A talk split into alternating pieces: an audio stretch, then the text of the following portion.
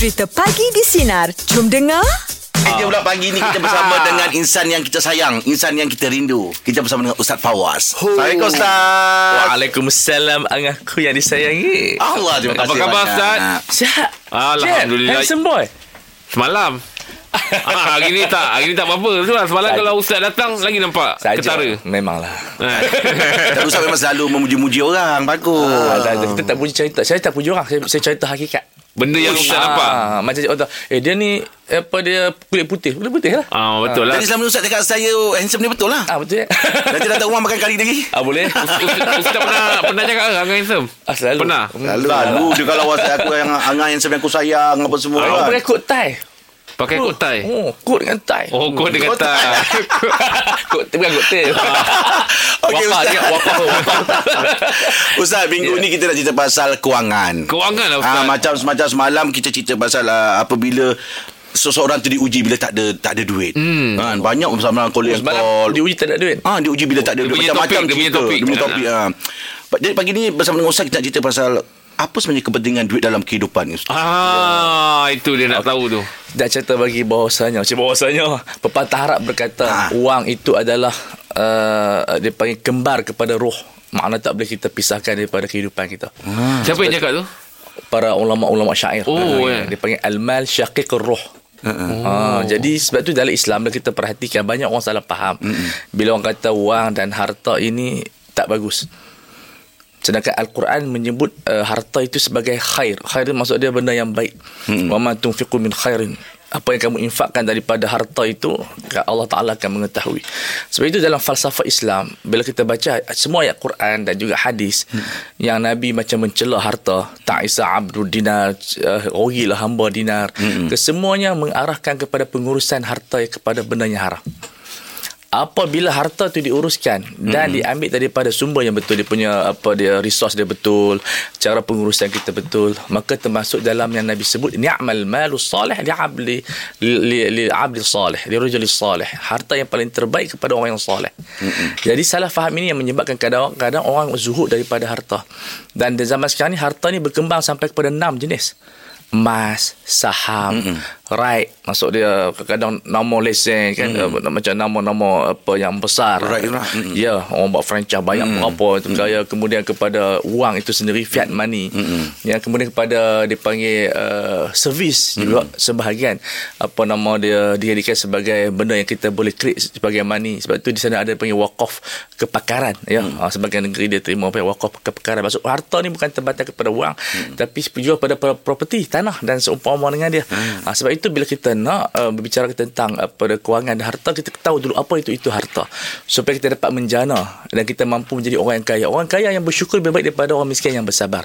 Kerana susah nak jadi orang bersabar ni. Iyalah. Ya, sebab uh, kalau kita nak jadi orang miskin, syarat miskin ni adalah pengecualian. Dia bukan satu kehidupan. Oh. Dia macam penyakit. Penyakit bukan kita nak. Mm-mm. Tapi kalau datang kita rawat. Mm-mm. Miskin kita tak mau. Mm-mm. Datang kita rawat. Tapi sekarang ada orang nak jadi miskin. Yang itu tidak, tidak boleh. Dan Nabi memilih jadi miskin. Ada orang nak jadi miskin Ada. Dia seorang dapat derma.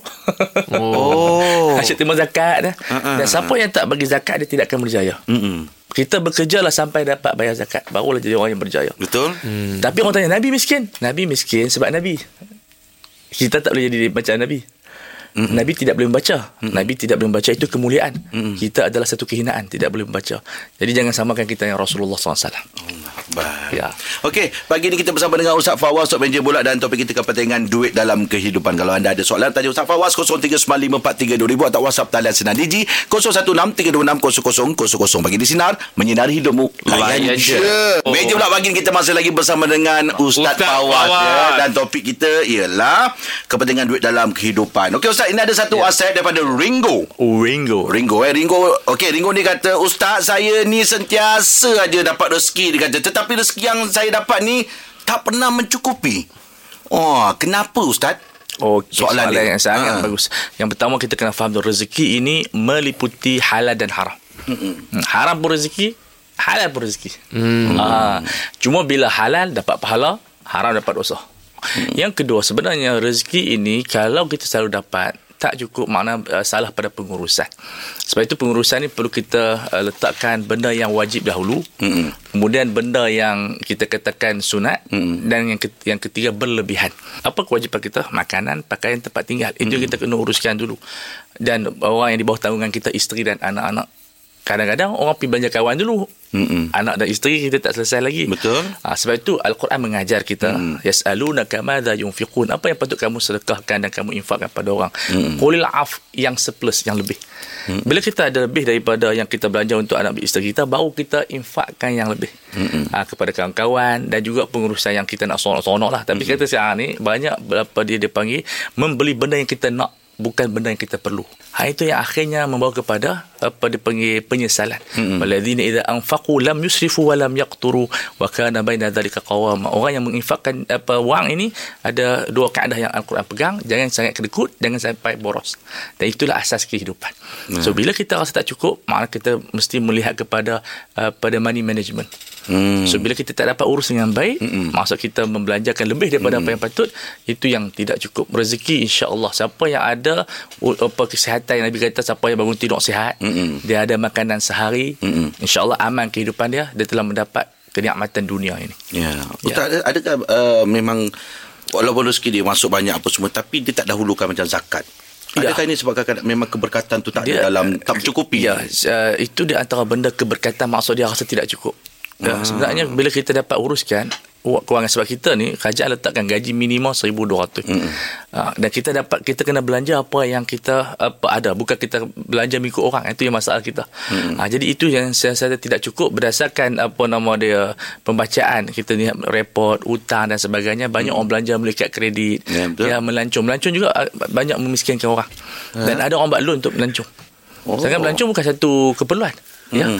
Keperluan kita apa dia? Makan, minum dan juga tempat tinggal itu yang kita utamakan dahulu. Hmm. Tapi kalau orang ada duit, dia nak melancong-melancong lah. Iyalah betul. Tapi masalah dia ada sekarang ni orang buat loan. Terpaksa berhutang untuk ya, pergi. Ya, kalau kalau buat hutang kahwin okey sebab kahwin itu hmm. keperluan. Hmm. Ini semata-mata nak melancong buat loan akhirnya bankrupt. Allah Akbar. Ya. Okey.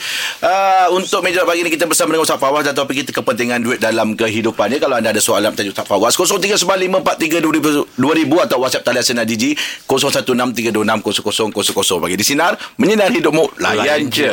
Meja lah pagi ni kita bersama dengan Ustaz Fawaz dan topik kita kepentingan duit dalam kehidupan. Silakan Encik Suhaimi. Okay, Ustaz, saya nak bertanya. Ya. Ada seorang tu dia dia tak berapa sihat. Okey. So dia dia bekerja lah tapi uh, dia dia datang kerja je tapi dia tak buat apa tak buat apa cuma adakah kaji dia tu ke, ada uh, berkat ataupun macam mana ustaz adakah faktor sakit dia tu dia tak boleh buat kerja Oh. Okey okey. Ada, ada persetujuan kawan-kawan cakap dengan apa? Jangan datang kau tak kau datang lah tak buat kerja. ada, ada ke? Hmm tak adalah cuma memang memang ada daripada pengurusan memang macam tu lah.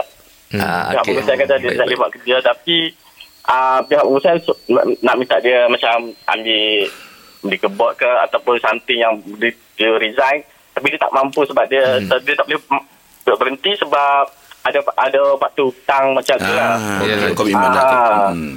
Okey, kita dengar jawapan daripada Ustaz Fawaz. Encik Suhaimi, terima kasih banyak. Baik. Okay, uh, Waalaikumsalam. Dari segi konsep gaji, dia mesti ada consideration lah. Maksud hmm. kita bekerja, kita dapat timbal balik dari gaji lah. Hmm. Tapi bila dalam keadaan sedemikian, dia kena ada discretion berbicara daripada syarikat lah. Hmm. Mana dia kira itu sebagai tolong lah. Yalah, yalah. Ah, sebagai tolong. Tapi kalau boleh dia buat kerja-kerja yang tidak memenatkan lah. Apa-apa hmm. yang dia boleh buat. Yalah. Yang, yang mampu membantu. Lah. Yang bantu. Hmm. Jadi yang lebih itu sebagai satu budi bicara syarikat. Hmm. Ah, sebab dia benda ni uh, duit syarikat Uh, hmm. Jadi kita sebagai kawan kita tahu dia ada masalah dan sebagainya. Hmm. Hmm. Kalau dia syarikat berhentikan dia bagi pampasan lah selalunya. Uh, selalu pampasan. Tapi macam tu memang uh, kita kena berunding.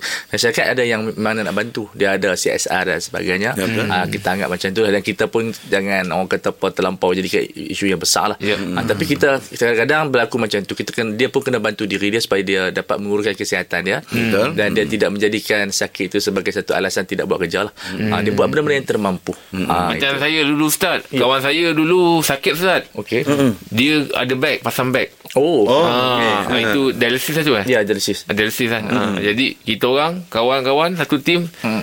Kau datang kau relax je Kau tak buat apa-apa mm. kita dah berpakat. Oh. Maksudnya kita cakap kita ini salah satu inisiatif kita bantu. Ah, bantu dia orang lah. Ha, tu yang saya tanya tadi persetujuan kan. Kita Ah, kerja Ya. kasar kat Mulanya hati awak. Tak kawan-kawan saya tempat kerja dulu lah. Awak dah kawan-kawan. Alhamdulillah. Yelah. Yelah, kita tak tahu besok-besok hari kita pula. Betul. Ha. Ha, awak jadi terlampau baik. Jadi bertahun juga lah. Ma- Ya? Maksudnya Ha, bertahun juga kita cakap ada arwah dah. Ah. Berdin. Innalillah. Ha, Din kau kau kau datang je Din. Hmm. Menangis tu Ustaz. Mereka kawan bantu dia lah. Ha, kawan-kawan. Dia kerja macam biasa. Oh, awak terlampau ikhlas. Dapat gaji macam biasa. Ha, jadi kita cakap dengan dia, Din kau datang je Din. Ha, budak-budak yang kalau dengar dulu, budak-budak kawan-kawan saya Tahu lah dengar, ni ha, dia tahu. Ha. Ha, sampailah meninggal depan mata kita orang Ustaz. Oh, meninggal di pejabat. Ah, eh tak. Maksudnya kita tengah Hospital kerja. lah, ya, ya. kerja. Lepas tu dia cakap, eh. Uh, kawan dah dah Nazak. dah nazak. Kita sempat lah pergi. Uh, ingat lagi dia pegang tangan kawan-kawan. Masih muda lah maksud dia. Muda Ustaz. Muda. Ha. Itu antara jariah yang baik. Ya betul. Mm-mm. Tak, syabas je. Ya. Okey. Okey. Yelah kawan-kawan saya jugalah. Yelah. Kita ber, ber, ber, bertujuh berlapan dalam satu satu tim tu. Di a- ni di masa dia a- apa Masa yang saya- dulu di uh, kerja sebagai pengangkat beg dulu tu. di Johor lah. Nanti Johor. Okey, jom uh, pagi ni kita meja pula bersama dengan Ustaz Fawaz dan topik kita kepentingan duit dalam kehidupan. Ya, kalau anda ada soalan nak tanya Ustaz Fawaz, 0395432000 atau WhatsApp talian Sinar Digi 0163260000 pagi di Sinar. Menyinar hidupmu. Layan je. Meja pula pagi ni kita bersama dengan Ustaz Fawaz dan topik kita kepentingan duit dalam kehidupan. Silakan Cik Ashraf. Ustaz, saya ada satu soalan. Ya. Uh, soalan ni kawan saya tanya dengan saya. Okey. Macam dia bukanlah dari kalangan orang yang berduit. And then duit yang dia dapat tu disimpan sikit, sikit, sikit, sikit kan. Jadi dia tanya saya, duit yang dia struggle tu, uh, even macam dia nak nak nak makan pun dia kena catu, maksudnya dia kena berjimat cemat. Lepas tu dia tanya saya, duit yang disimpan tu, adakah uh, diwajibkan untuk di membayar zakat? Baik baik baik baik. Okey, kita dengar jawapan pada Ustaz Fawaz. Ya, Cik Ashraf ya. Okey. Okey, terima kasih. Sama. Ya, untuk kefahaman semua masyarakat senang je zakat ni. Zakat dia tidak melibatkan umur, tidak melibatkan jantina dan tidak melibatkan uh, kita katakan akal. Dia hanya melibatkan agama dan pemilikan penuh. Walaupun kita kata kita boleh kecil Hatta kalau kita student pun Kita dapat beasiswa Atau pinjaman Contoh dia RM60,000 setahun dan tak digunakan tetap kena zakat. Kena Hatta juga. kalau orang gila dia Ha. ada simpanan dia Ha. tetap apa penjaga dia kena keluarkan zakat. Uh, kanak-kanak katalah orang banyak sedekah kepada dia, tengok dalam akaun ada RM20,000. Mm-mm. Tetap kena zakat. Bapa dia kena keluarkan. Ah. Sebab zakat dia hanya perlukan kepada muslim kalau gila pun kena bayar zakat juga. Hmm. Hatta wanita pun kena bayar zakat. Uh, Kalau dia pakai macam emas sampai 800 gram, dia kena zakat 25%. Hmm. Kemudian pemilikan penuh. Kemudian dia cukup setahun. Ha, daripada simpanan dia. Jadi kalau dia rasa mungkin dia rasa macam aku simpan kerja penat tak Yelah. kena, kena zakat tak ada kena zakat juga. Tak kira. Hatta kalau budak tu hari pertama dilahirkan tok wan dia hadiah 20000. Kena dah. Tahun depan cukup setahun Ha-ha. bayar zakat. Bayar zakat. Bayar. Ya. Ah.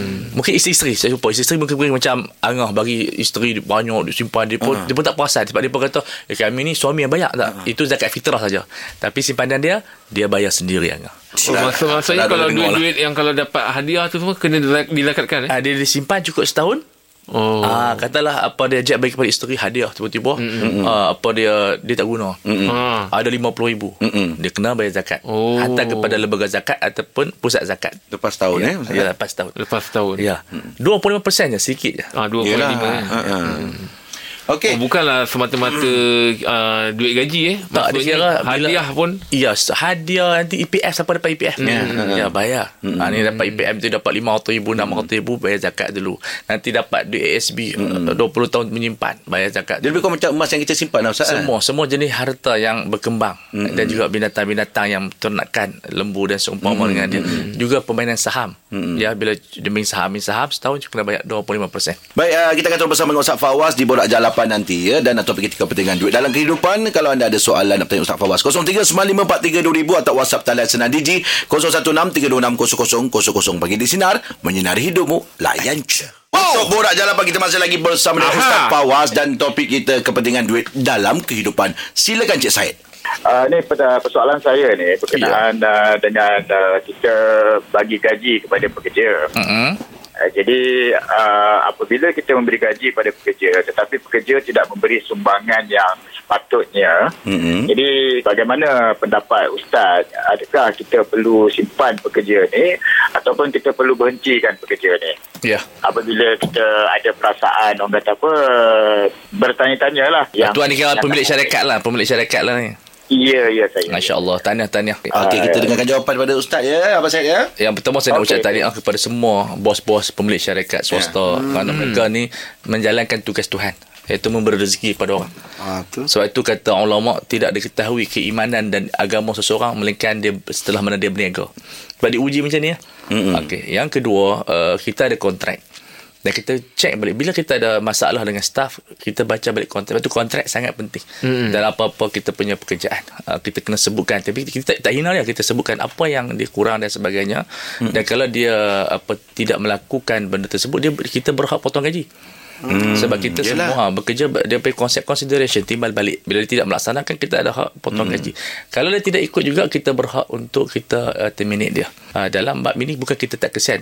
Dia kena bezakan di antara obligation, tanggungjawab, kewajipan hmm. dan sayang. Kadang-kadang kita sayang orang tu Kawan kita kerja kita mm Tapi dia tak tunaikan tanggungjawab Betul. ha, Bila kita terminate dia Itu bukan berarti kita benci dia Mm-mm. Kadang-kadang anak kita buat masalah Kalau dia, dia ada masalah Pecat saja Tak boleh kita pertahan dia dia kata dia, contoh dia khianat syarikat Mm-mm. anak kita kita sayang dia hmm. tapi dalam syarikat kita ada timbangan yang lain itu hmm. kalau dilaksanakan obligation kita bagi dia reward hmm. sebab reward gaji dan sebagainya berdasarkan performance dan action hmm. Allah a'lam Maksudnya kalau tidak boleh bekerja sama bukanlah bererti bermusuh. tidak dia sebab kita ada dua timbangan hmm. timbangan kita bekerja itu obligation hmm. ha okey kita kena fulfillkan hmm. kita punya tanggungjawab kita sayang lain sayang ni kita dengan bini kita kita sayang hmm. tapi Betul. kalau ada salah kita tengok hmm. ha begitu Okey, borak jalan pak kita akan terus bersama dengan Ustaz Fawaz dan topik kita kepentingan duit dalam kehidupan ya. Adin dengar-dengar ni, Adin. Oh yelah Adin. ah. Adin apa? oh dia sayang Jeb no. Adin Cino. Adin Cino. Adin Cino. Ah, saya ada mimpi jet semalam. Ha, dia mimpi Hati-hati jet. Din, kita pergi ke Kelang tu. Ah, aduh. Ah, dengan Adin. Ahmad, Ahmad bawa lori. ah. Tapi macam perbualan dengan dia tadi tu aku gelak betul lah. Yelah, Yang kau yelah. tanya dia. Ah, buat panggilan daripada mana? Daripada handphone. Hebat lah. Mungkin duduk dalam handphone ke? Dia salah- punchline. Inilah salah satu Yelah kita Kita tak tahu Ha. Dengan cakap itu Mungkin dapat gembirakan hati Betul, dia. Apa salahnya betul. Sono. Ha, dia, Ha. dia, dia kita, Mungkin pendengar nak tahu Siapa Adin ni Ha.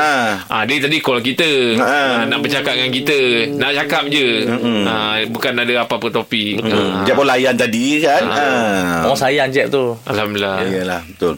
Okey, uh, teruskan bersama kami pagi di Sinar. Menyinar hidupmu, layan je.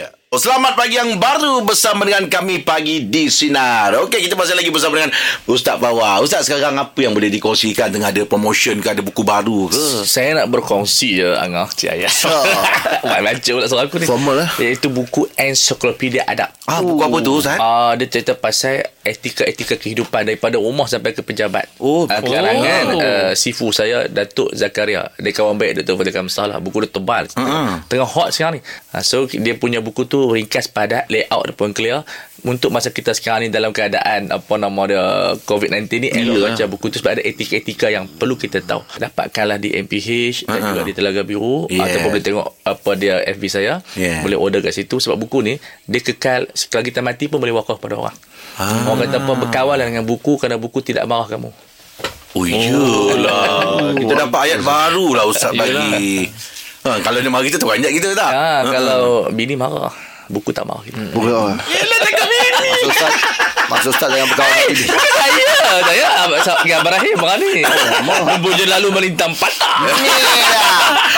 Okey, kita kata bersama dengan Ustaz Fawaz Tapi ya. sebenarnya Ustaz Nampak Ustaz punya slogan tu tak cukup tu Ah, Kenapa? ah. Kan Ustaz cakap Memujur lalu melintang patah Tapi patah balik Ustaz ah, Ustaz patah balik Kita lawan Sekarang memang berani ah, Sekarang memang tengah berani Tak boleh tahun ni tahun depan.